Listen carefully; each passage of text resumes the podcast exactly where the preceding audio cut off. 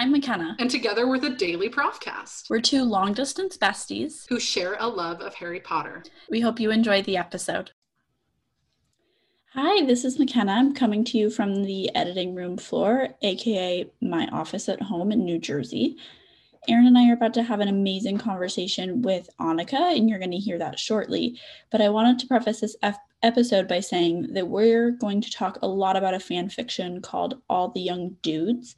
If you're a listener who's 18 and younger, um, if you're interested in this fan fiction, please just consult your guardian or your parent because it does have some mature concepts and themes, um, and we don't, you know, want to endorse that. We we want you to make the best decision for you uh, with your adults in your life. Um, and if you're over the age of 18, you know, go for it. Just make sure you read any trigger warnings or anything like that about it we just wanted to give that preface because we love to keep it clean and family oriented here. I hope you enjoy the episode. Uh, thanks. Welcome back to the Daily Prophcast. I'm McKenna, and you'll hear Erin's voice, but we have somebody new with us today, which is very exciting. Um, Erin, do you want to introduce our special guest? Absolutely. So today we are super privileged to have on with us our buddy Annika. Um, you may know her if you are a listener who participates in the TikTok realm. You may know her as Queen of Smarts on TikTok. She's one of our favorite cosplayers. She's currently in nursing school. She's a member of the LGBTQ community, or as I've seen it called recently, the Alphabet Mafia, which I'm kind of obsessed with. I love it. Um, and a fun fact about Annika, she lived in Madagascar for a year. And I like did. she said, that was kind of a weird thing to say, but I thought it was cool, so I decided to say it anyway. so everybody, please welcome Annika. Annika, we're so pleased to have you. Thank you. Oh, it's great to be here. For the people, how did you get started cosplaying cosplaying on TikTok? Like what prompted that for you? oh man. Um really so I'm friends with a TikToker by the name of John Bell, Joe Robe. Um, and literally got TikTok for the purpose of just keeping up with one of my good friends um in college from college. Um, and then just stumbled upon cosplay videos and was like, that sounds like a fun thing to try.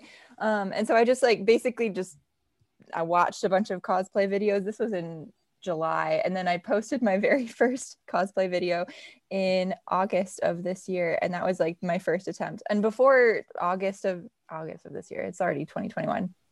August of 2020, I All hadn't blurred even really like heard of cosplay. I'd never really, I mean, yeah. So I don't know. It was just kind of like a, I'm bored and in quarantine, and so that's what I'm gonna do. And Cohen, go ahead, McKenna.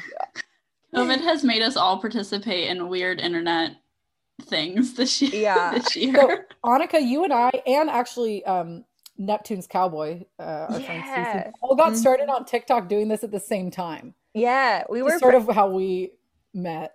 the original crew. Yeah, yeah. yeah. I remember, oh, what was it? We did like a, a little Marauders video and we each had like 500 followers and we were like, oh, hey, friends. and then, uh, yeah, lots It's wild. then. I think I found you first um, because of your Peter cosplay, which was so unique. And I felt like I still feel like really nobody does it. And that's awesome. oh, Peter is near and dear to my heart. Not the actual, I should, I should say that. I sh- not the actual character Peter, because like obviously Peter is a complicated and kind of controversial character, but like making Peter into a cosplay and yeah, that's been really fun. Well, and that's what that's one of the reasons I absolutely adore you and your Peter cosplay specifically is because so much of the time because Peter is like in the end like an antagonist and a, and a character who makes bad choices, it's Mhm. really easy to demonize him from the start and be like, well, he wasn't, you know, he was kind of the Marauders punching bag. Like they weren't really friends with him. And there he wasn't though. yeah, and there there are book interactions with them later where they're kind of like serious and James are teasing him, but it's like it's not like it's not like malicious. It's like how you would tease your little brother. And like maybe Mhm.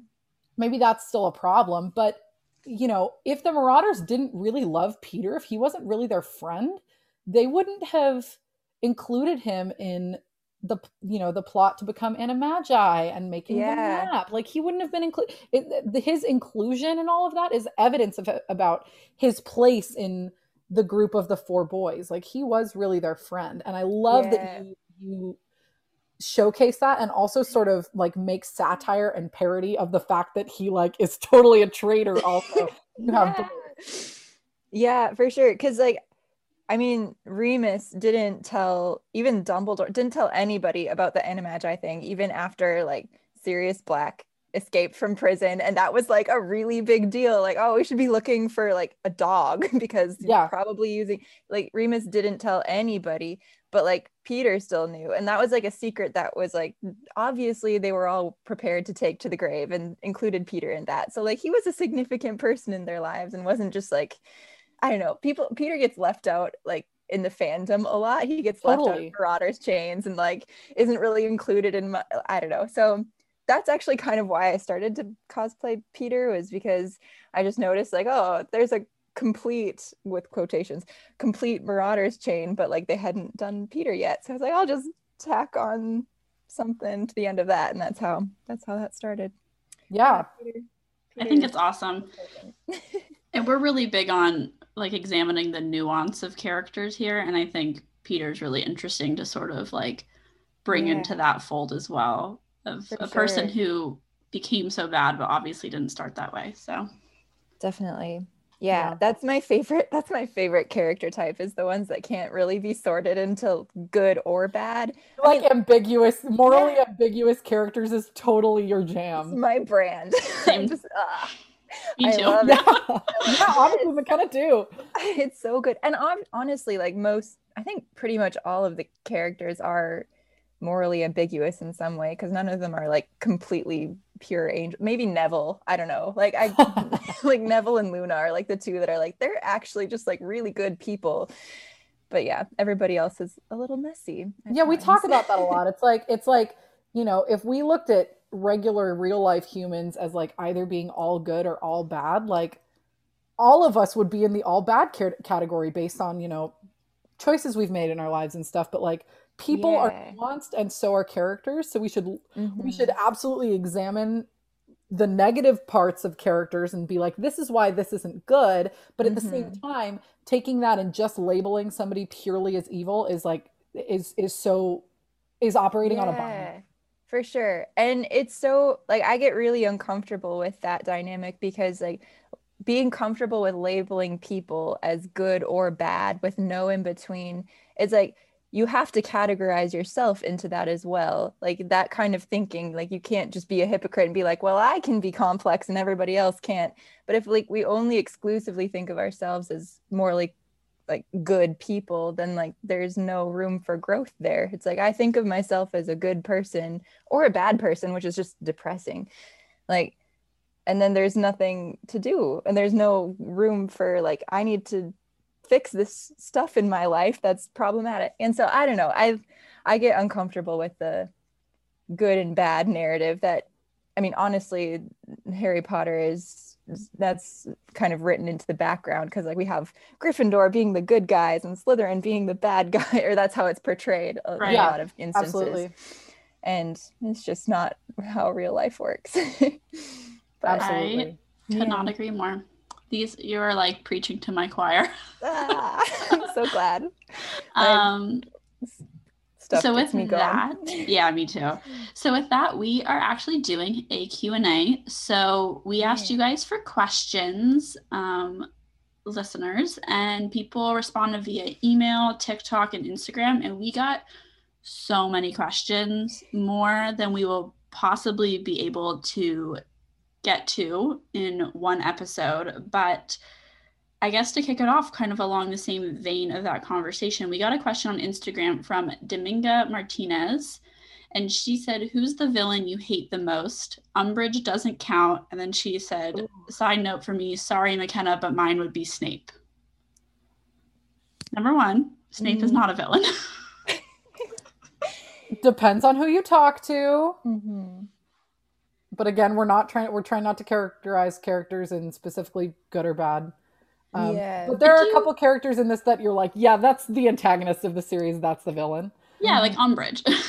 Yeah. Yeah. Yeah. I think Umbridge is a really easy person to pick out as a villain because like she's not like within the context of the world, she's not viewed as an evil person, but the reader views her as an evil person because uh, like she's abusive and like you see all of the background things that like the people like fudge and whatever all the people in the world don't but if that doesn't count or if she doesn't count that's hard I think Voldemort's probably my favorite villain. I guess that's a cliche, but it's sort of like he has like such an interesting backstory and there's so much there to unpack, but he's clearly obviously the villain of the story.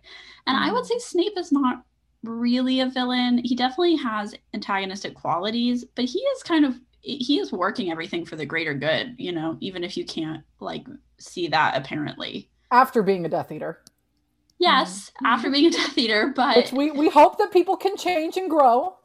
Yeah, I mean, I like to believe that people are capable of changing and growing. And for the entirety of the series as we know him, he's working for the greater good. That's Mhm. that's true. Um, overall, um, can I can I throw out two sort of dark horse ones? yeah. yeah So I'm start. I would not characterize this character as a villain, but I am starting to. My eyes are starting to be opened to the problematic side of Albus Dumbledore, ah yeah especially when looking at like what happened with Remus and Sirius, just like in the first war and in the second war. Just like the manipulation there is a little bit scary. Yeah. I have cried so hard over over like the fact that I mean I haven't finished the current fan fiction that I'm reading and I haven't researched this as much as you have Erin or McKenna like but the fact that Sirius Black went to Azkaban for 12 years without a formal trial and like like wasn't ever able to be like it wasn't me. It was literally like we're animagus people and he's a rat and he's living with the weasel. Like that's i don't know. Like there's probably i'm, I'm probably just not aware of the justification for that but like the fact that dumbledore allowed that to happen being in the position that he was in that just yeah. Well, and the dark side of that, it, that's scary to think about is suppose Sirius had gotten a fair trial and was not put in Azkaban, and, and Peter was found out to have been, you know, the one that betrayed the Potters, even if he wasn't caught, um, Yeah. and Sirius's name was cleared. That would have presented uh, uh, like Sirius was legally supposed to be Harry's guardian if anything happened to James and Lily. yeah And that would have presented a big problem for Dumbledore in the ways he had to like sort of control and manipulate Harry if Sirius Yeah. had been an obstacle protecting him. oh looking man out i never him. thought of that Yeah. Oh, Sirius wow. would have never let Dumbledore groom Harry the way that he did. And he kind of pushes back against it when, for like the very short time Sirius is in Harry's life. And that obviously doesn't last too long, Oh, but man. The other thing that we sorry, Sorry. go ahead. do you think that was like if that was a factor in like not giving Sirius a fair chance like oh man that would be I want to believe that, my Dumbledore. I really want to believe that Dumbledore was just like, you know, they never informed me of a switch, so he was their secret keeper, and and if Voldemort found out, it means he betrayed them, and then he killed Peter. Like, I want to believe that Dumbledore thought that, but also Dumbledore's a really smart man who just has an extra insight into many situations, and it's just it's just scary to think about. And the other thing is like even Remus getting hired as a professor is like like Yeah. he, he could have been hired previously to teach these classes, but he was specifically hired the year that Sirius was a problem because Dumbledore knew that Remus would now have a vendetta against Sirius and would be an extra line of defense between Dumbledore and Harry. Ugh. Oh, I can't messy. handle it. I It can't is messy. it. the other the other dark horse this isn't a person we consider a villain in the series because they're working on the side of the ministry but um just along the lines of Sirius's trial and his this character's own personal sort of um stuff and the way it gets in the way of justice Barty Crouch senior yeah, Oh yeah. for not sure. seen as a villain, Yeah. but like, yeah, the way he handled Sirius's trial and just like you know, Sirius went to Azkaban, but so many Death Eaters got off by pleading the Imperius Curse, and then the whole thing. Uh, we're gonna get into this with Goblet of Fire, so I won't give too many details. But like, just how he treated his son's own crime is really messy and, and corrupted. So Uh-huh. How he treated a Winky? Justice for Winky. justice for Winky. Honestly, oh man. Anyway, That's now I'm all like I'm all in my fired up. I just can't uh I yeah, cuz I I never I never despised Dumbledore really until I started really understanding the Marauders era stuff that went on and now I'm just like how could you? Like how could you let that happen? And oh, it's it's so tragic. He's the ambiguous puppet master. Yeah. Yeah, and and we've talked about him a lot and like examined him a lot, and we're going to continue to on the podcast. But like, just mm-hmm. the at the end of the day, Dumbledore's end goal is to defeat Voldemort, and that is a noble goal. But like, at what cost? Yeah. Yeah. well, I think we see what cost. Yeah, Yeah. it's it's I mean, he's- interesting. He's Sorry. literally willing he's literally willing to sacrifice Harry. Like that's the cost, you know? Uh-huh. It- It's crazy. It's like Gellert Grindelwald vibes all the way. Yeah. Well. oh. Ooh, Annika, you should start cosplaying Grindelwald. Ah, Fat Cat Black. Lisa is called. Oh, that's right, and you do young Dumbledore. Yeah, and we're doing. Yeah, we do. We are. We're in love in every universe. It's, You guys, you guys make the best cosplay couple in no matter what ship you're working on. oh, it's so fun. It's- I can't so believe it every time. I'm like that. It's like that. It's like that TikTok audio that's like that never misses. They never miss. That's that. That's what comes to mind every best. time. it's fun. Yeah. Uh, I yeah. I started cosplaying Dumbledore before I really understood the ambiguity of his character, and so But like now I'm you really love morally I do, and- characters. I I know I love him so much. more. I hate him, but I love him.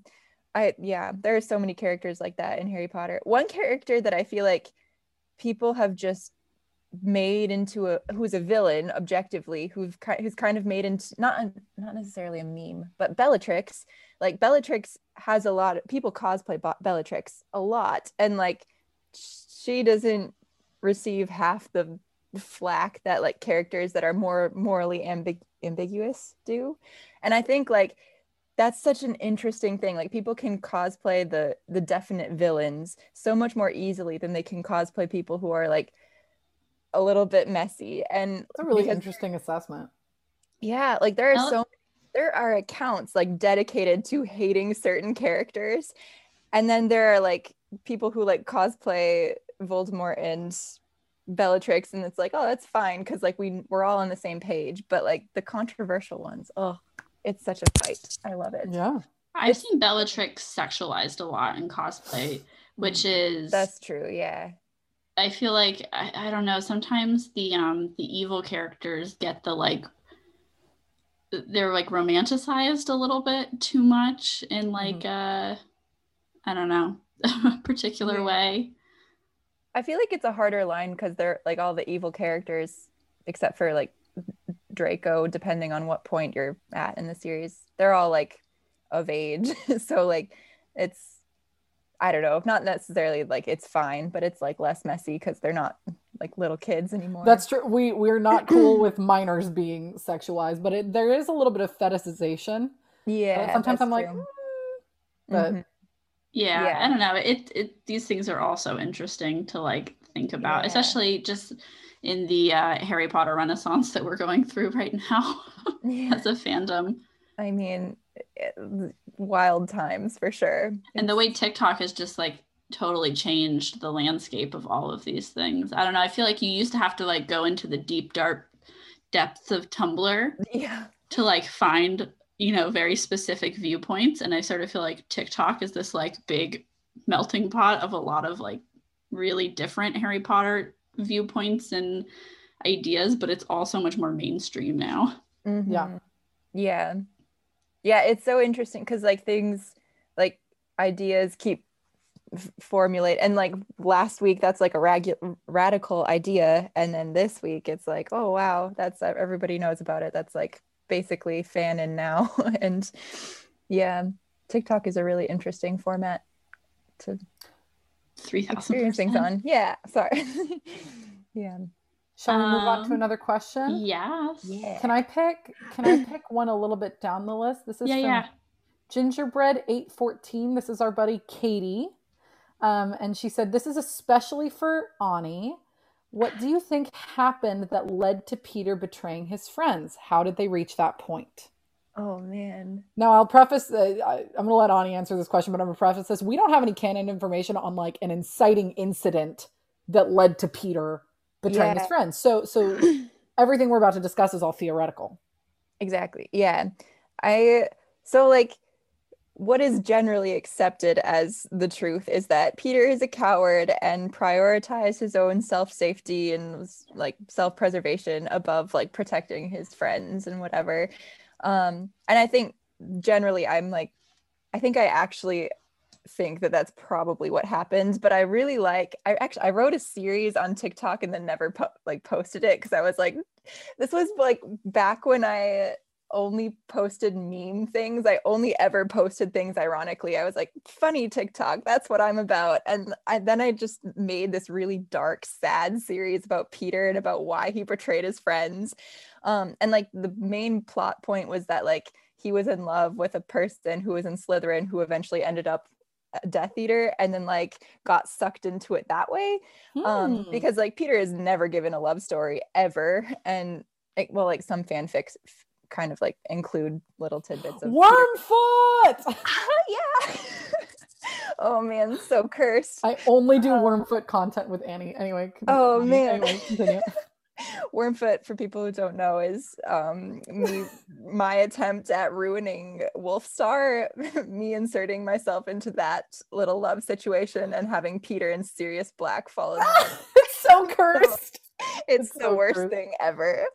Um, but yeah, I'm pretty sure we're the only videos under wormfoot the hashtag wormfoot. So Oh my god. check it out.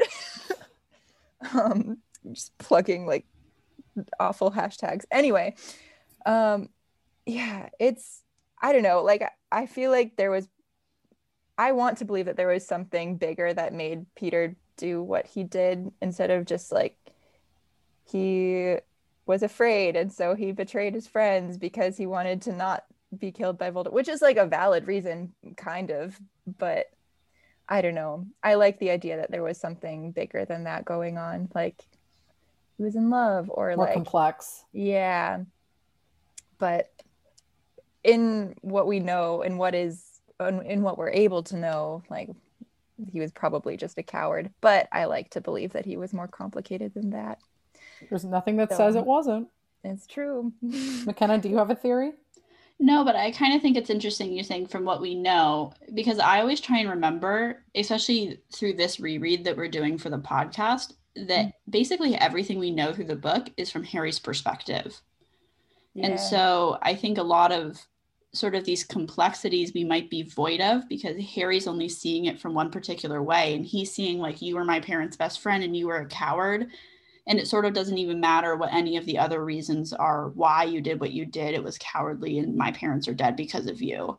right. And so I, I think it would be interesting if we saw this story from other perspectives that aren't Harry's perspective, because we might get a lot more intricacy and complexity. Um, but it's almost impossible for, I mean, how old is Harry in Prisoner of Azkaban? 13? You know, it's almost impossible for a 13 year old boy to really grasp anything that these folks have been through, especially in light of the first Wizarding War and why Peter might have made the choices that he made. He's only seeing it for face value. Mhm. yeah. Yeah. I think if I'm gonna make if I'm gonna make like an educated guess, you know, we know that the Death Eaters were and Voldemort were like pressuring other members of the Order of the Phoenix to join the ranks.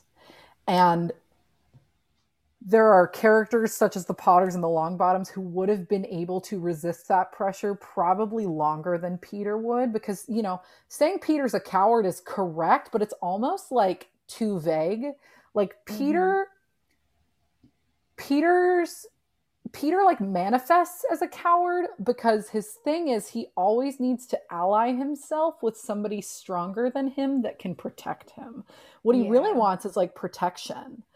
Um and I think either he understood that he wasn't going to get that anymore from his friends and could instead get that from the other side Mhm. or the other side sort of singled him out as somebody who was going to crack and who who would you know because of the desire to like have the self-preservation would be more likely to work with them and Mhm. maybe he was manipulated a little bit um probably he was probably manipulated a lot um yeah, so that's that's my educated guess but as far as an inciting incident we have no idea yeah, make it up Is in it- your fan fictions yeah. Yeah. Honestly. And then let It's us read them. I wonder, like, going off of the like, people perceived him as like the weak link to like try to manipulate that particular person, like Peter, into something. Like, I wonder if there was like a person who knew him from Hogwarts, like being like, "Oh, this is the weak link. That's this is our in." Uh, that's Probably because there were A a person- Death that knew him from Hogwarts. Person could have been Snape, for all we know, who Honestly. like had a weird obsession with the Marauders and Oh, you yeah, know, true. their group dynamic. That's a really interesting theory too. Oh, that makes the whole the whole Snilly situation that much What? more tra- tragic. I am not a Snilly shipper. Oh, I'm not a I mean, Snilly shipper. Nobody's either. a Snilly. This is one thing I do have to say though. I I personally I I don't think I could s- ship Snilly either, but like I believe that ships like the concept of a ship is like an alternate universe thing anyway. So if you can create an alternate universe that compensates for all of the bad stuff that happened in the canon to make it not like abusive and gross and like consensual or make it consensual. You know i think then like pretty much like most ships work. Whether or not like people individually choose to ship them like that or like feel it or whatever that's up in the air. And whether or not it comes across as like fetishize fetishization Yeah. I mean, at the end of the day, unless I draw the line at pedophilic ships, that's the same that's absolutely. But at the end of the day, a ship is a preference. So when you crap on people for who they ship, Mhm. I guess that's not nice um, because a ship is a preference. And you're right; it could be like an alternate universe where some things aren't problematic. If you're really, if you're thinking about something from the terms of canon, there are a couple ships where you're like, that seems toxic, but you hope that in somebody's alternate universe, it's not. Right. Yeah, well, like guess- Drary, Drary is personally m- one of my favorite ships out there because I love the enemies to lovers dynamic. That's like in every single like fantasy world that I've ever read. That's like been my favorite love stories, the enemies to lovers. And but like within the context of canon, it wouldn't work. It would be awful. Like Harry Yeah. and Draco are not similar and not like they're they don't work. They're enemies and they're awful to each other. But I've read so many fan fictions that have taken that and like made this beautiful redemption arc out of it. And like within the context of the fan fiction, it works really well. Yeah. But like if it's based solely on the canon, then it, it doesn't work. But and also Drary is nice because like they don't die. uh, Spoilers, Harry and Draco don't die at the end of the series. and That's so true. like there's life to live and like years to compensate for their That's history true. and stuff. And yeah, I guess I just hope if you're a Snilly shipper, in your head, the version of Snape is like not racist and you know like pure Yeah. blood ideology. like, Oh yeah. Yeah, I think the most convincing Snilly I, I don't read Snilly fan fiction. Um but like the most convincing concept that I've heard of is like the time travel one where he like changes how he I don't know. I, maybe that's a cop out as well because time travel could be used for a lot then, but Well, yeah. what's the fun is like you get to you get to be creative Mhm. yeah. and like how you explain things. We just hope you explain them in a way that is like not toxic. Right, exactly. Yeah. And then like that opens doors for representation also because Yeah. if we're only going to be canon about things then that leaves out quite a few people. Um and so I don't know. That's I true. like and I I'm really hesitant to call people out for being like toxic about a ship unless it's pedophilia. Um or incest. or That's another one. yeah, yeah. that's also fair. Miss Smith 495 on TikTok wants to know who is your favorite ship? Ooh. Ooh. I mean Drary. I love Drary a lot because of that love like enemies to lovers dynamic. But I've been reading I can't, I'll just say I've been reading all the young dudes and like Wolfstar. It's been tearing my brain apart. It's it's so beautiful. Also, like as a queer person, it's really nice to see like LGBTQ relationships. representation. In yeah, it's that's been really nice. I love your um your if Remus and Sirius raised Harry series. Oh my god, it kills me. It kills It me. hurts my heart. When they're like with the high chair, they're feeding him. It's just it's too much to handle. The dinosaurs eating people audio just Like- destroyed my soul. What is soul. what's your favorite ship, Erin? I love as far as like what I like to Break out of the canon jail, Erin. read- What is no, it? I know. As far as like what I like to read, I love Okay, my favorite ship is Jily. But that's like a canon that's like a can all of my favorite ships are canon ships because I'm a canon freak, but it's I also understand that that excludes a lot of repres representation. I I and I, I recognize that and that's something I'm trying to work on. But um I love Jily. I love um the idea of Blackinnon. I just like with who Marlene is in Fanon. Um Mm, mhm. and then I guess in you know in who we see in the series Remadora, those are again those are all canon ships because I'm boring, but You're um, good. but yeah, yeah. What about you, McKenna? Oh, I love Blackinnon. That is like probably my number one forever and ever and always. But I think I really like um there's just no good there's no good name for this because it's either Huna or Larry, but I like the combination of that. I love Oh, Ginny and Ginny, or I'm sorry, Or- Luna and Harry. Luna and Harry, yeah. Yeah. That is probably Larry. like my Larry or Huna, depending on which one you want. that name wins. Like if I if, if I had to pick a non-canon ship, I'd pick Wolfstar. yeah, I think. Yeah. It's I um I love Wolfstar so much. I so short bottom Mayu uh, on yeah, TikTok, Mabu.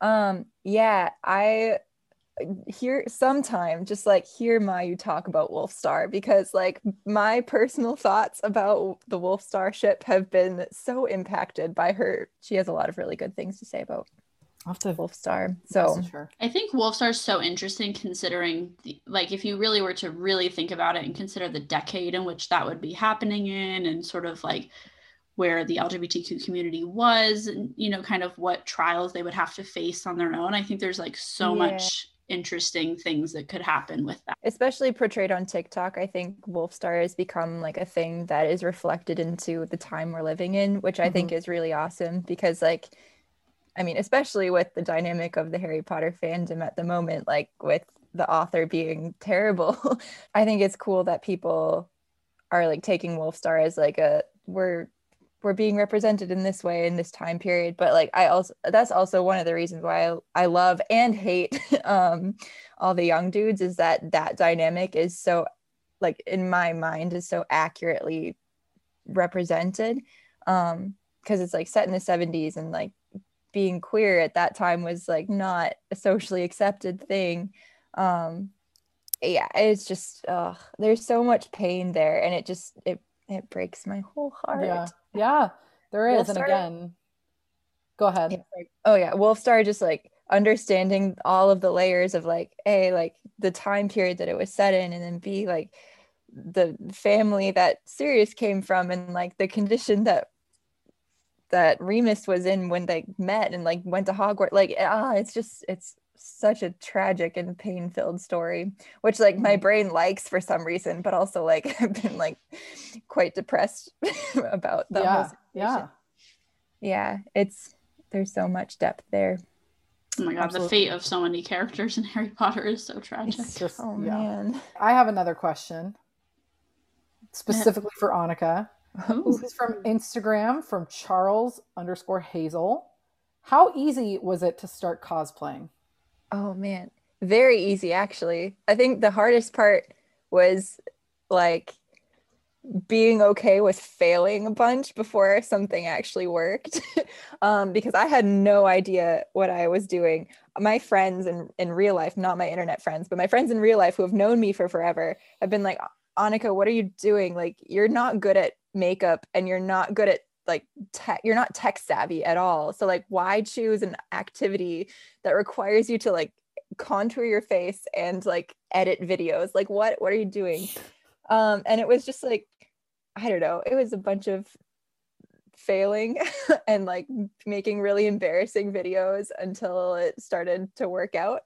Um, and not that they were like all that embarrassing. I'm they're still on my page, but um yeah, I mostly I don't I still don't own like a Hogwarts tie or robes. I still don't own basically I I own Luna's eBay. eBay, yes, or like secondhand things. Yes. Super great. Um, but yeah, I just like put things together from my own closet or go thrift shopping and like like oh James Potter would wear this shirt, but so would I. So like Yeah. hey, win-win. Win-win. so yeah, it's super easy. It's just like I don't know, putting together your idea of a character and then like finding I think finding the audios is like simultaneously my favorite and the hardest part because I love when I find like a sound on TikTok that's like, oh my gosh, that is so Sirius Black. And then like getting to formulate my ideas of how I'm going to do the lighting and the costume and whatever. Um, but then also like if you can't find sounds, that's really annoying. Um, Yep.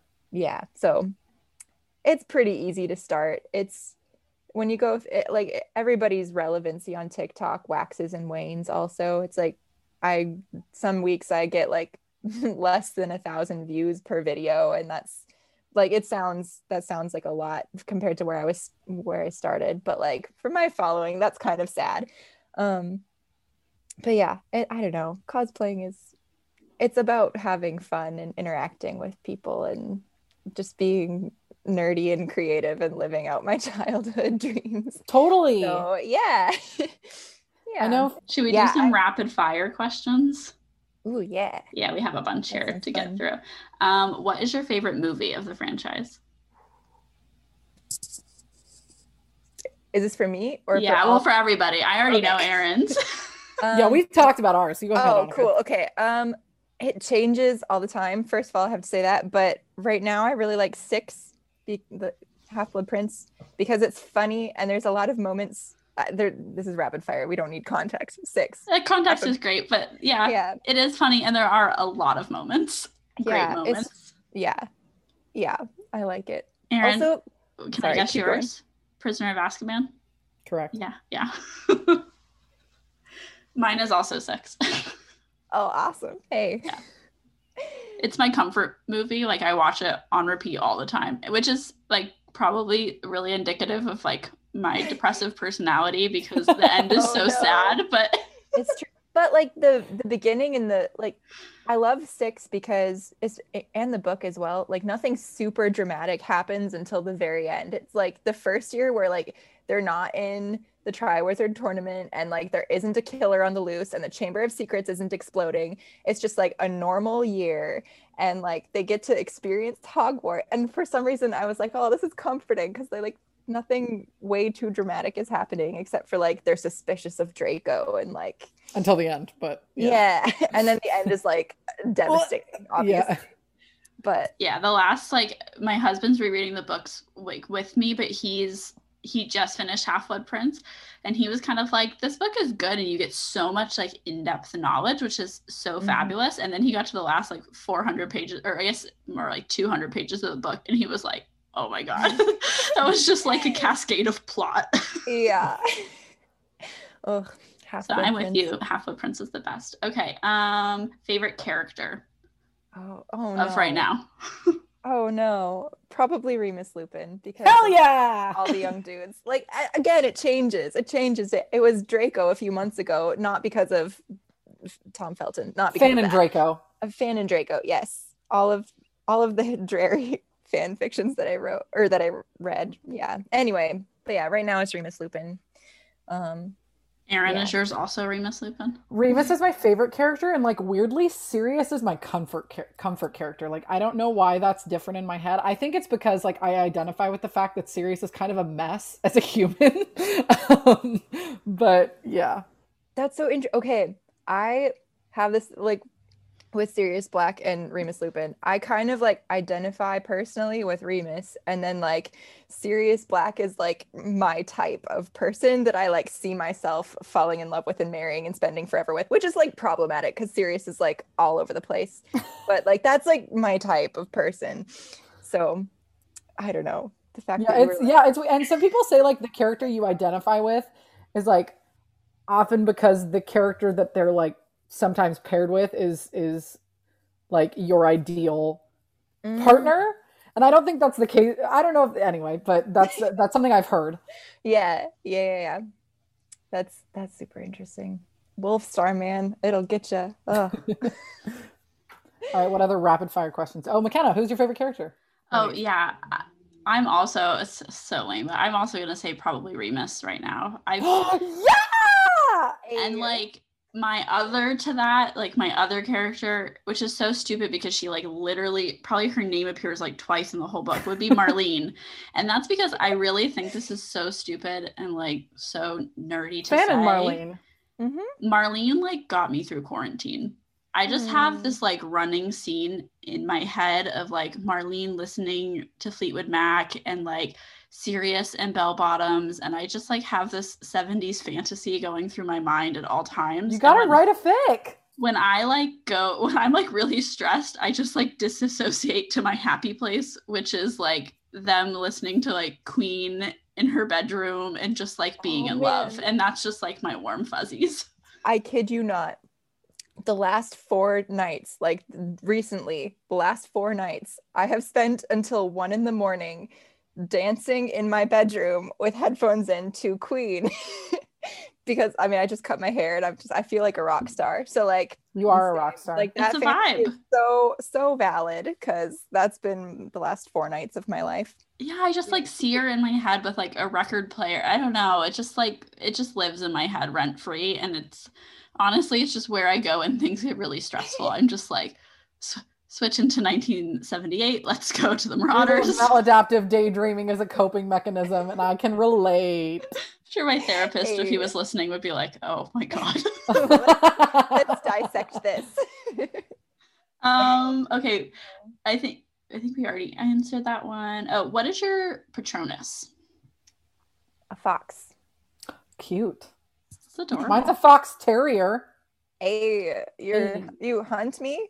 Yeah, I, Oh man, I hope not. we're not friends anymore. Oh, oh, Based on our patronuses, oh man, I I don't know. I'm mine is a heron like the bird it's so majestic. very majestic Beautiful. Actually, Um, technically based on Pottermore, which I don't base anything in my life on, but based on Pottermore, my patronus is a hedgehog. That's so cute You know what? And you know, f- as far as Pottermore and WizardingWorld.com go, the sorting quiz I feel like is is pretty pretty good, but the Patronus one seems so It's it's random. random So arbitrary. like, maybe maybe I should choose a different Patronus. Yeah. because- I also self-assign my Hogwarts house, so There you go. what is that's- your house we didn't ask you, you at the can top choose. I can choose. I am a Slytherin, actually. Um, Can I give a Slytherin? i'm in the common room right now Hey, I, I noticed. It's beautiful. look there's baby wait, wait, there's baby Yoda, draco baby, baby Yoda. Although I am I am disappointed a little bit with the with the common room situation because it seems so bleak, and I really do like the cozy vibes of Gryffindor and Hufflepuff. But the I cool saw the- part is the windows with the lake. yeah that's That- really you can see awesome that- that is Yeah. true. I That saw the true. funniest um, TikTok. You guys probably saw it too, but it's like the accountant is talking to Salazar Slytherin, like every house got the equal budget, but somehow your common room looks like this, and all of your money is gone. And like Salazar Slytherin's thinking about his giant chamber he built with all of the funds for the. I did not room. even see that. You're gonna have to It's send that to so me. funny. That is amazing. Oh man. It's like how do the pureblood elite rich people like live in this drab situation? What's because all of their money went to their pureblood Constructing- dungeon. Oh boy. Dang. That's that's unfortunate. Too if you for us. lived in the Harry Potter universe, who would be your friends? What would be your favorite classes? And what would you do with your spare time? Can I choose to live in the Marauders era? You can live in any area you want. Go, you go first, Annika. Wait, can you repeat? I oh, I got hung up on the friend situation and then I forgot to think about the rest. if you lived in the Harry Potter universe, this is from Reading Night. Who would be your friends? What would be your favorite classes? And what would what would you do in your spare time?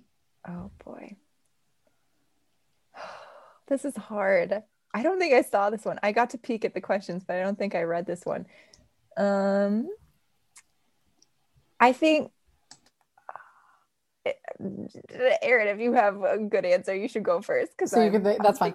Um, I like to think I would, if if I could choose to like be there during the Marauders era, I like to think I would be friends with the Marauders. I'd probably be friends, just personality wise, with Lily, and I probably would be really annoyed by the Marauders. Um, favorite class, probably. I'm a nerd, so History of Magic and or Frog Choir just based on like my real life and then what would i do in my spare time? Um i think i'd like walk around outside a lot.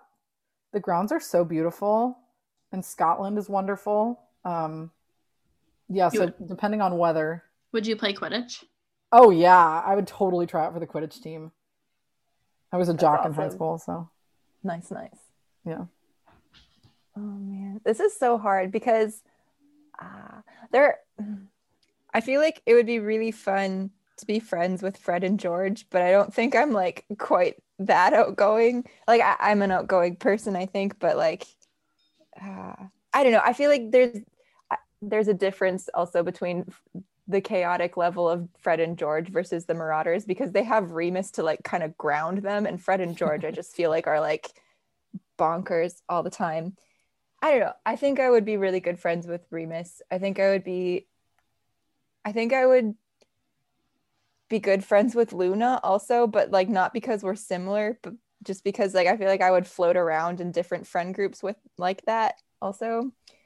Um favorite subjects. I think charms sounds really fun. I think I don't know.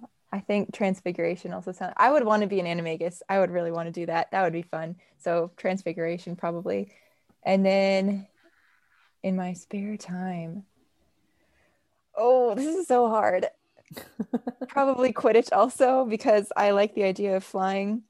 Um, I'd probably be one of the kids to like be like screw the rules i'm going into the forest and checking that out but also with luna so like like go feed the thestrals? Yeah. Yeah i see you being buddies like, with the with the silver trio. Yeah that would be cool. I think i would like that. Yeah i think that would be a good thing. Yeah. I don't know that was not articulated well but it's hard it's hard to choose it's so hard it yeah. is hard. Mckenna what do you think um, so I guess if I was in um, the Marauders era, like I probably would have been friends with Snape, I think, because I always just love like I feel like I've always just kind of gravitated towards like the smart, sort of like weird people. um, and I just feel like yeah, I probably would have been friends with him. I probably would have felt bad for him. And then um, I guess if I was in like the era of the Golden Trio, I probably would have wanted to be friends with Fred and George. I know that's very opposite spectrum, but I think that's where I would land. And I definitely would rock potions and probably ancient runes. And I think I would spend my spare time um, tending to some plants and probably in dueling club. Yeah. Nice. Rad. That's awesome. Um, which character would you save from death? This is from Abby and Pink. Just really hit you with that quick. Gives me anxiety. We get one. Yeah, one character. Sirius Black. Sirius Black. That death. That death traumatized me. I literally, Same. when I read that for the first time, I was in fifth grade, I think. I think I was too. Um, yeah, and I read it, and then I had to go to horse camp, horseback riding camp.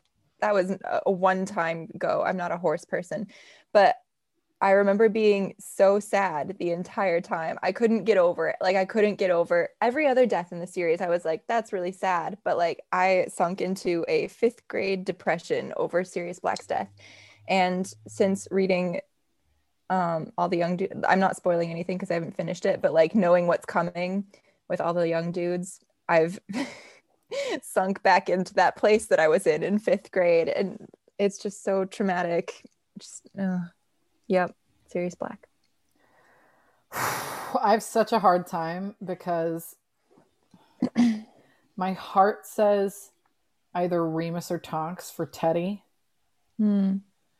but Teddy had Andromeda, and Fred had so much left to do. Oh man. So it's so hard for me. Also, Sirius. Gosh darn it. It's so hard. You're thinking like altruistically. Like you're like, oh, Teddy, and you know, people who I was like, personally, I just want Sirius Black. I just want Sirius Black to Screw the rest continue of 'em. existing. No, yeah, Yeah. same. If selfishly, mine would be probably Sirius or Remus as well.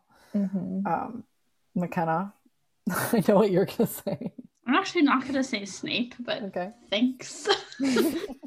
um, I think Snape had to die. I think he had to die when he died. I feel like it was the right end for him.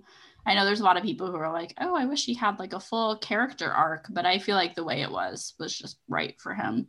Um, I wish Draco had a better like resolution in the end. But anyway. Draco, Draco, and Scorpius are the best part of the cursed child. yeah, that, that's true. That is They carry the whole that is thing. the only part I accept as canon. Yeah, they carry the whole thing. Um, who would I say? Oh, I definitely Fred.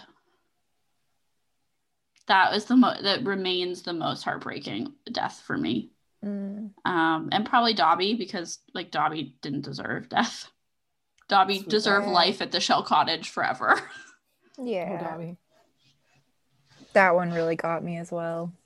I was a mess reading Dobby and actually also Dumbledore. Mhm. Black, I was just like in shock. Like I couldn't deal. like I went Mhm. catatonic. when I first read Dumbledore, it like shook me to my core. I like I cried for days. But I think now rereading, I'm not gonna cry for Dumbledore, and that's just like how it's gonna be. Yeah. Mm. Um, dirty potato. Oh no, sorry. We already answered that one. Is that the username? That is the best username. T Newton seventy one ninety seven said, "Do you think when an animagus switches back and forth, their clothes stay on?" Canonically, yes, except in that one scene in Prisoner of Azkaban where Peter like leaves his clothes, and also when he Oh, like yeah. escapes when he escapes after framing Sirius and leaves his clothes. Yeah, So like I maybe it's a choice. I will Maybe say Peter's just like talented.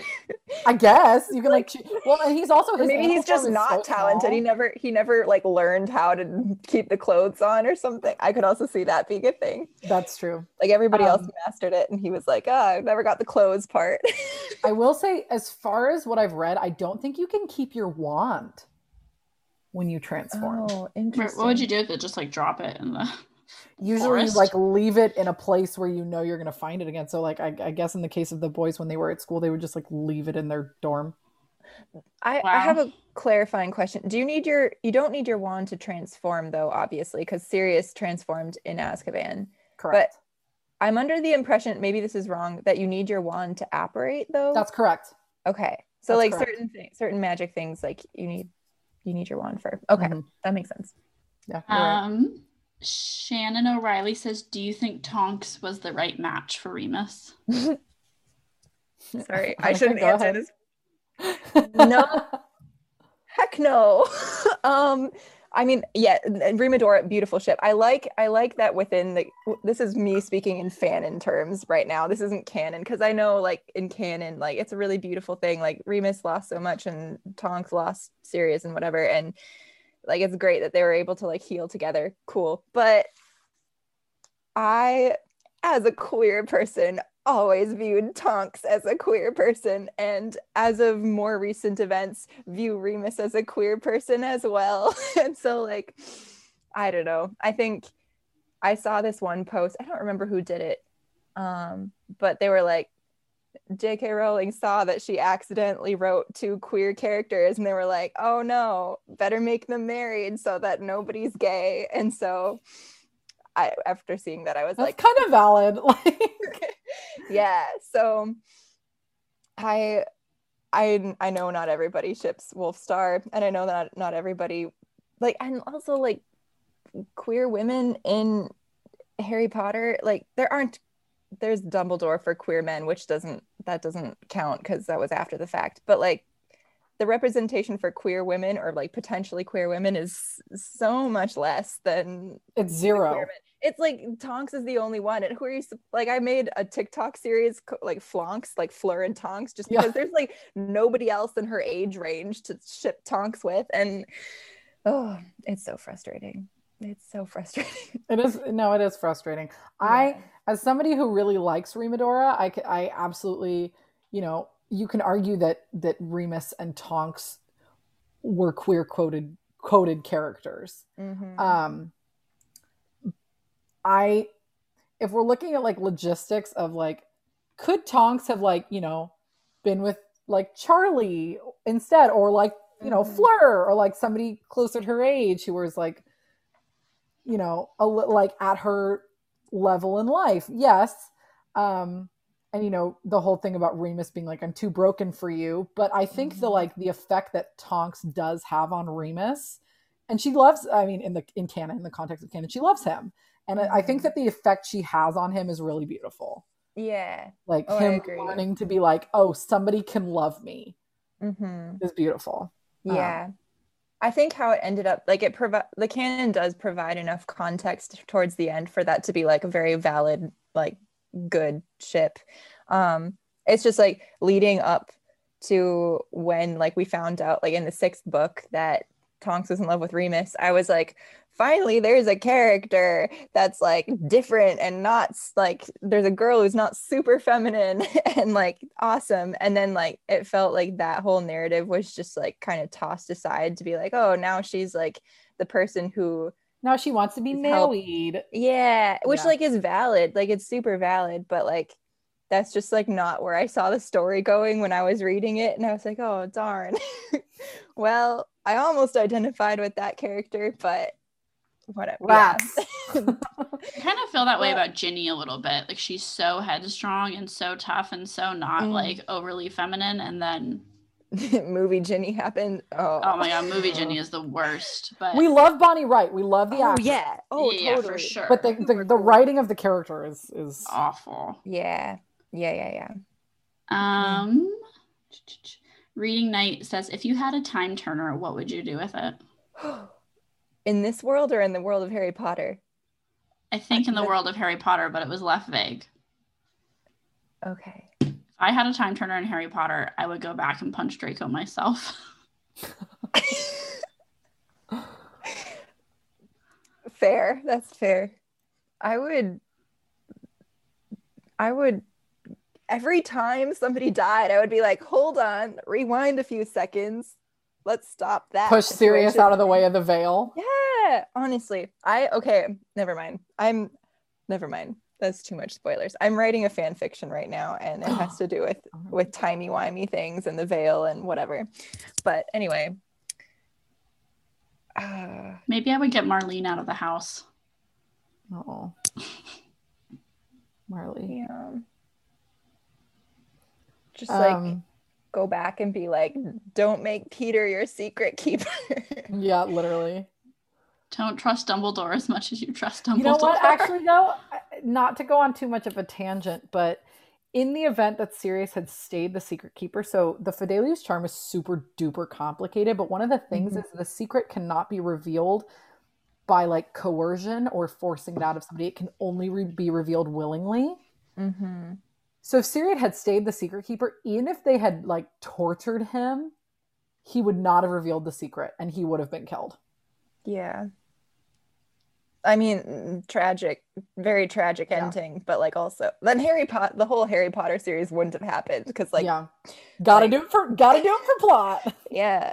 Should we Oh, no. shield the Longbottoms with our time turner so that Bellatrix Oh. wouldn't torture them and Neville Yes. could have his mom and dad? That's also Was Neville's Neville. Okay, here's there's so much, so many interweaving parts here, but Neville, Neville is like, in my mind, Neville is this pure character and like one of the very few actually like good people in the series, and like. I am a person who appreciates the context to understand Snape's character, but the one thing that pisses me right off about Snape's character is that Snape was Neville's worst fear when Bellatrix was the person who like primarily tortured his parents into madness. Like that was the one that's also a thought that I gained from from short bottom Mayu. She was like, but also like because I I was in this space where I was like, I people are hypocritical about the whole James and Snape situation, being like James isn't a bully, but Snape is this awful person that we should cancel. I was in a really bad headspace about that whole situation. And then Mayu was like, but this. And I was like, okay. Yeah, the fact that Snape was Neville's worst fear that still messes me He's up. just a bad educator. We've talked we talked about it when we Yeah. were reading Prisoner of Azkaban. He's just not a good teacher. Yeah, I Yeah. mean, Dumbledore really sacrifices like the education and mental health of like an entire generation of students, basically just so he can have Snape under his nose and like And also watching like him Gilderoy closely. Lockhart. Yeah, exactly. yeah. But It's- yeah. I always, I mean, I always think, and I really stand by this, that Snape just like had a really traumatic past and he didn't deal with it very well. And he just, because of that, lacks like any sort of emotional intelligence to be able to like regulate his own feelings and have like an adult response to anything. And so I think that like he takes it out on the kids a lot, which is obviously not okay. But I sort of think that that's the uh, rationale. yeah i can't i don't really i don't personally make excuses for older snape. I will i will go to bat for younger snape with the whole marauders era thing. I still think like all the young dudes has honestly made me a james fan like 'cause james is portrayed very well in that series. Um but i'm still on the with like moral ambiguity situation. I'm still i still think that james was a bully I don't think that James was just a bully, and I don't think he stayed a bully, but I think like the one scene at the lake that was like a clear indicator of like behavior that he was comfortable engaging in. Mhm. Sorry, this is also controversial stuff on TikTok right now, so like I'm like nervous talking about this, but this, these are just my thoughts. Um, and like, I people are like people have tried to like discredit that memory of Snape and be like that's not a real memory that like it's biased because it was from his point of view and whatever and like had a skewed view of who the marauders were. But like also i think that's how snape perceived the situation going because it was his memory.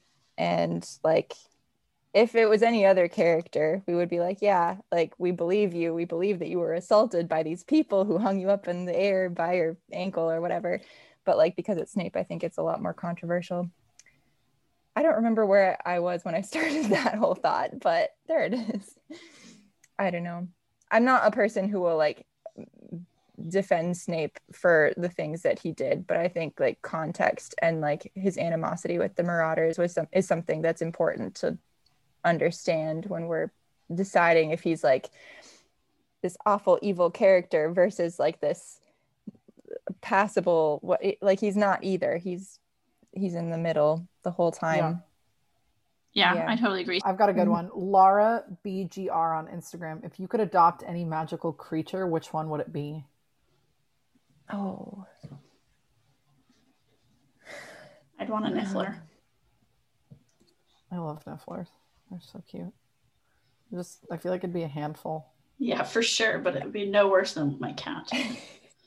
I want a That's dragon, but I want it to be like Game of Thrones dragon so I can ride it around, but that's a different fandom, so that doesn't work. Uh, yeah, I you can have that. a dragon. Except that. I want a hippogriff.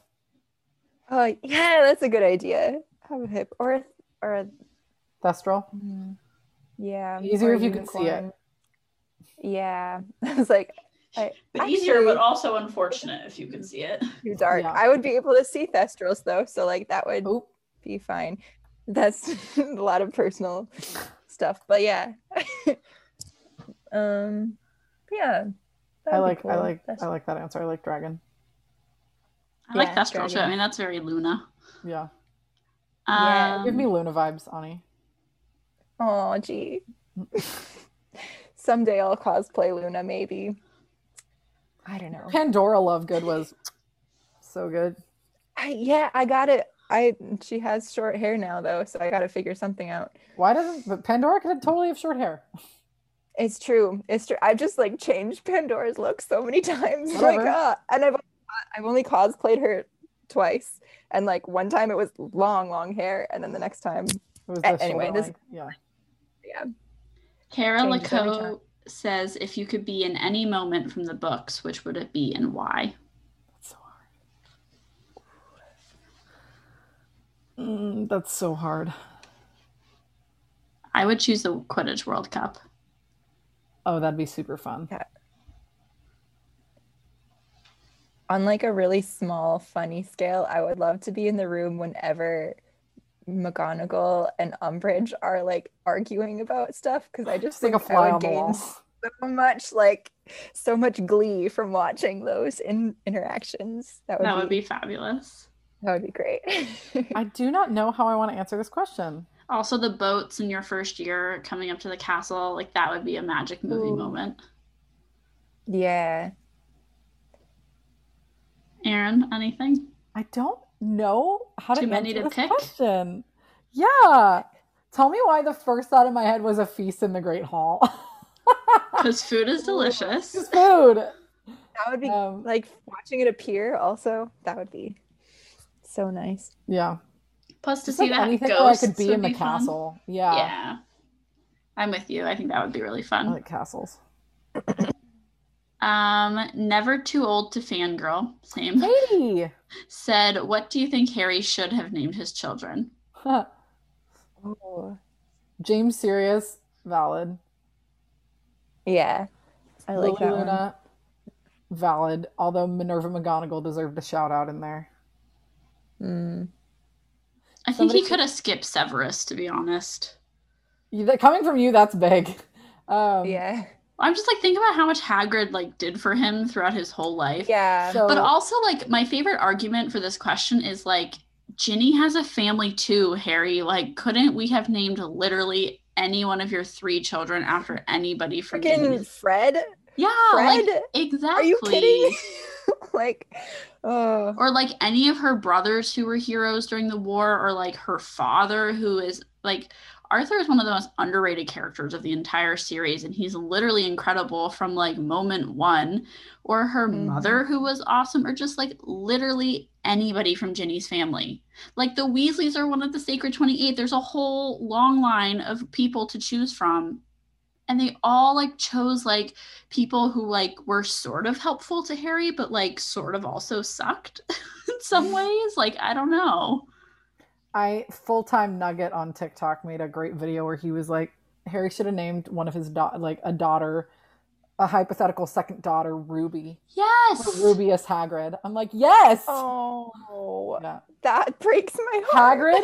Hagrid is so loyal to Harry, and he literally gets no credit and always gets Yeah. forgotten. And that's just It's because he's it's written poorly. But like, anyway, hmm Yeah. Or like Harry could have just Harry and Ginny could have been like, there are too many people that we love and want to recognize, so we're going to name our children like normal, regular names, not like Sirius or James Sirius. not play favorites second. with the people in our lives. yeah, we could just be like, your name is Joseph, or you know, I don't know.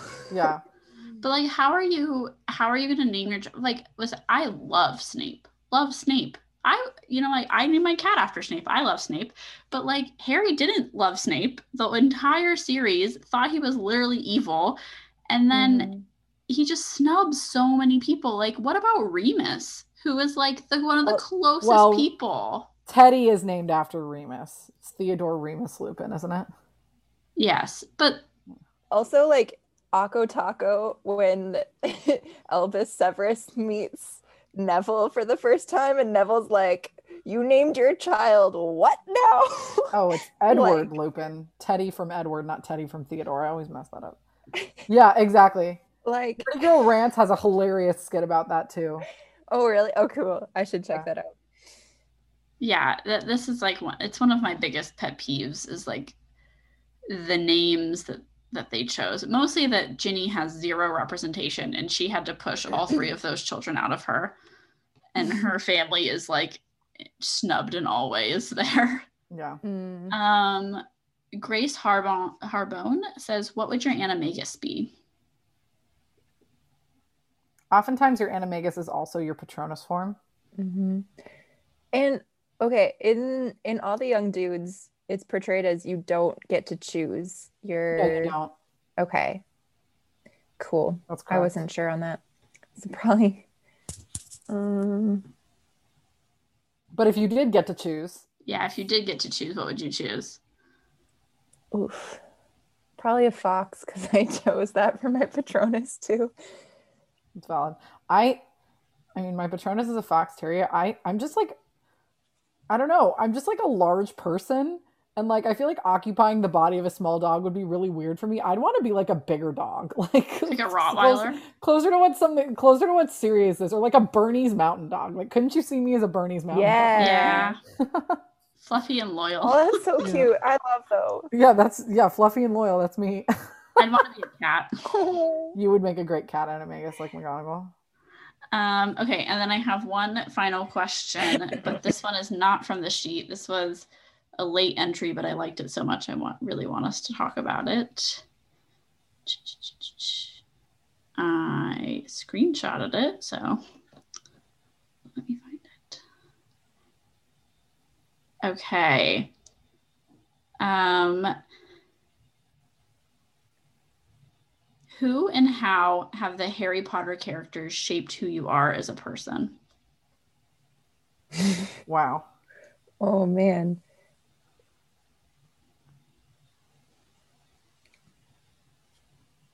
Let Annika go first on this. I know we're all like, Except she doesn't look like she wants to go first. Uh, I mean, I can try. I read my first Harry Potter book when I was in second grade and was instantly addicted, um, or like obsessed, or that's all I thought about when I was like playing by myself, or like that's the world that we would invent as like little elementary school friends. Ken and I used to literally play pretend as like Harry Potter characters. yeah, Same. I had I had imaginary friends who were literally animals, but they were they were people in animagus form, but like my ima- imaginary friend, and they just stayed in their animagus forms. Like I had a little hawk that would fly around that was named Rowena, and I like I don't know why it was a hawk. That's not canon or like you know a raven, Wait, I love that. but it was and like Sirius Black was one of them as a dog because like obviously I'm I am in love and yeah so it was just such a huge part of how I grew up and like now I I get to keep doing that on TikTok and like cosplaying and telling stories and like writing and reading things that the fans have done and yeah it's been I'm not doing a good job of explaining this but it's no, you are. it's been very formative to me i think it's yeah it's given me the space to like explore who more of who i am also because i i don't know this is like i'm not going to get super into it but like i grew up with in a state of mind that was like very non-queer friendly and like that i don't know that wasn't super healthy. And so like now being able to express that within the context of something that I've always really loved and like talk about it with people who I love who also love Harry Potter like that's I don't know it's huge. And I it's friends and creativity and yeah nostalgia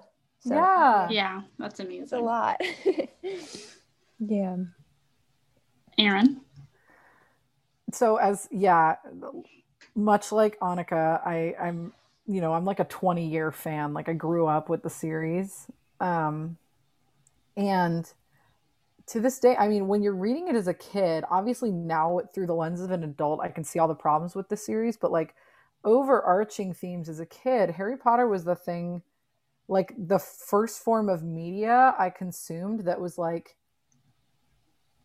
you know, discrimination is evil and should be you, you know you should stand up against it. And like all life is sacred and that and that combined with like you know my religious views obviously.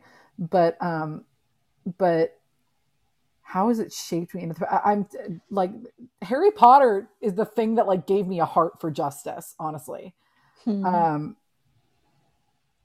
but which which and again looking at it now and as an adult i'm like i recognize all the problems that were written into this series because of the author's own internal biases but Mhm. but um but like when you're reading as a kid that's the thing i gleaned from the series so and I tr- now, you know, as an adult in quarantine who's like cosplaying on TikTok, I try not to like base my personality off of it because I'm like, this isn't real, it's fictional. But, but, um, but also it's like a fun space to play in as an adult, like having had that growing up. And I think a lot of people probably had that growing up with Harry Potter. And then w- that's why it was such a shock and like so hurtful when the author came out and said what she said multiple Yeah. times. Um, but yeah, McKenna. Do either of you have any characters in particular that really shaped you? Yeah. um it's it's so I I identify a lot and this is going to sound maybe not controversial but like people will be skeptical at first but like Draco Malfoy's lack of character arc is problematic. Um but like I like the idea of Draco being a fully redeemed character after the series has ended because I grew up with Harry Potter and like was a very homophobic person because of my particular religious situation. And like that was a thing that was like really really difficult for me. Um and like some a part of my life that I never really looked at. Um because of like how I was being influenced by the adults and like people in leadership in my life at the time. And so like I identify very strongly with Draco's situation because he was like you have like the people were telling him like you have to do this or your family will hate you or your family will you might get killed or your family will get killed or whatever. Um and like I know like that doesn't that doesn't justify really like joining an organization like the Death Eaters but like it provides enough context as to why Draco would have like done the things that he had done and joined the that side. But like i think i like the idea of draco being a redeemed character and not actually wanting that life and being like no i actually don't stand for any of that but i was coerced into doing this because of all of these other factors because i i personally like as a queer person knowing very very well that i used to be a very homophobic person. Like it's a it's a really really difficult headspace to live in mm-hmm. because like there's self-hatred to work through. There's like anger to work through. There's like a lot of depression to be like it's it's a really really sticky situation. And i i want to believe that people who are in a situation like i want to believe that people can change. And i think that's one thing that i that's why i love morally ambiguous characters as well because like the morally ambiguous ones aren't decided yet. Like they're not necessarily like you can't just be like they were bad and we can hate them comfortably because i still see that there's hope there that they could have either could have or still will be better people in the end. And like i think i've become a better person than i was when i was in high school and going through a lot of really bad things. Um but yeah i really i like the characters who they have a really complicated middle like not they didn't have good choices. Like they they made bad choices because their choices weren't good in the first place. And yeah i don't know. So like draco and to a lesser extent snape because like i think he could have made better choices. Um but the ones who who didn't have a really good beginning but like have the potential to be better i really identify Yeah. with those characters because otherwise i just like don't like myself and I'm like i have to believe that people can change and become better and Gives you faith in humanity. yeah honestly yeah that was We a lot you. more than i oh thank you Yeah, thank you for Yeah. opening up so much. I like feel very Yeah. Oh, to I- know your I love- story. yeah i love talking about that stuff it's sometimes people are like oh okay too much information We love feelings. Erin and I are big on feelings. We love to feel all feelings all the time. cool we're in the right place we're this is good Yeah. Yeah.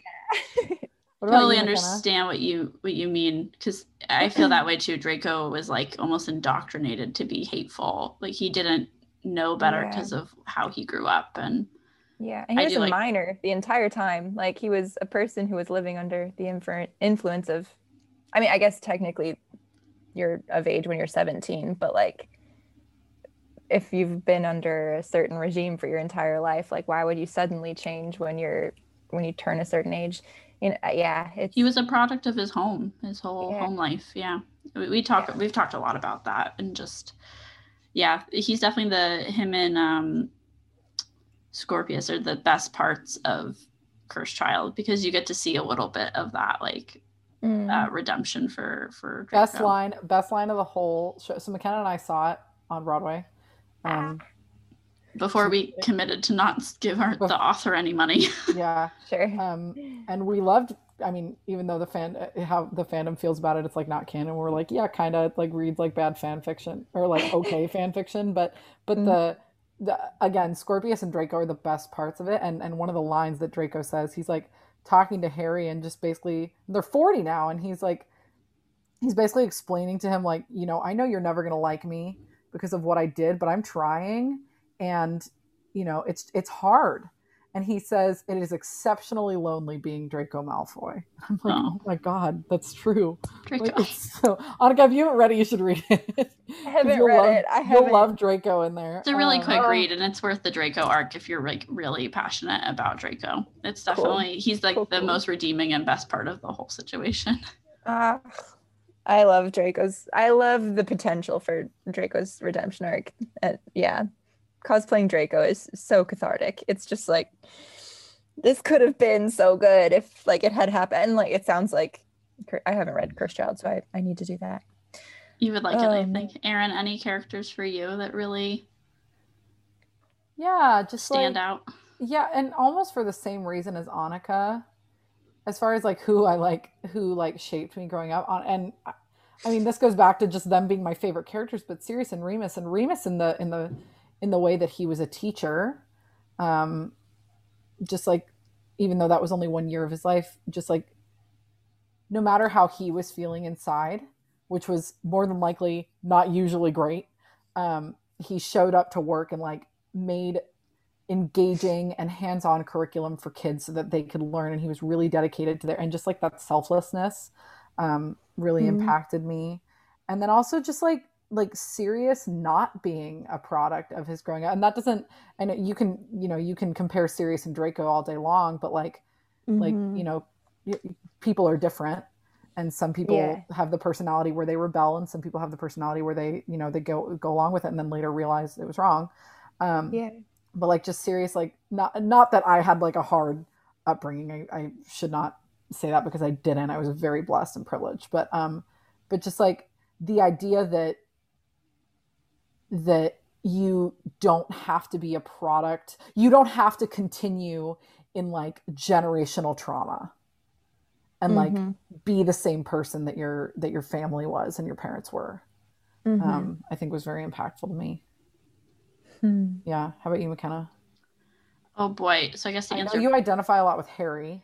Yeah, I don't even know me before Harry Potter. Like I don't like even remember a time in my life when I wasn't clutching a Harry Potter book.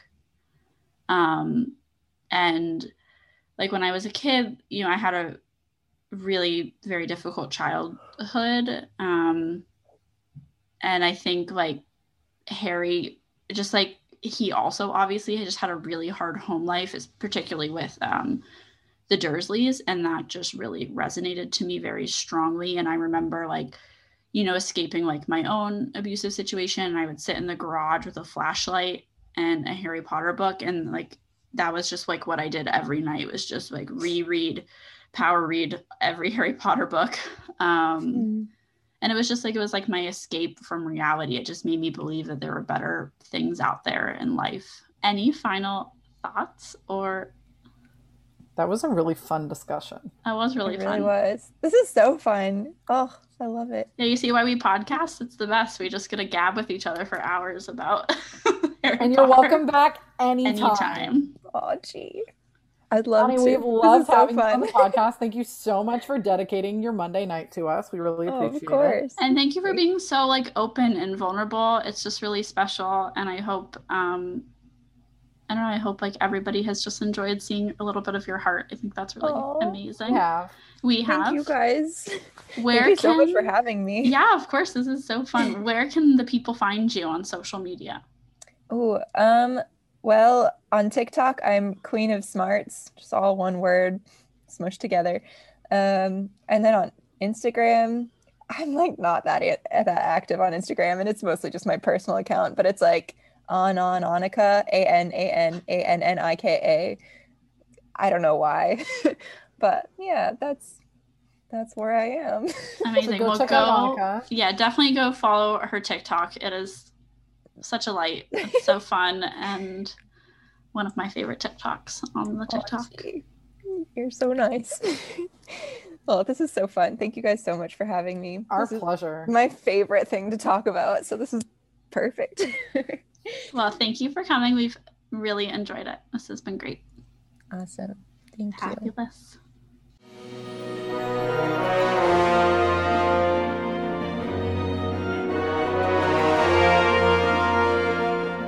Hey, thanks for listening to our latest episode. As always, please subscribe on whatever podcast platform you're listening on. And if you're not a listener on Apple Podcasts, it would still help us out a lot if you head over to Apple Podcasts and leave us a five star review.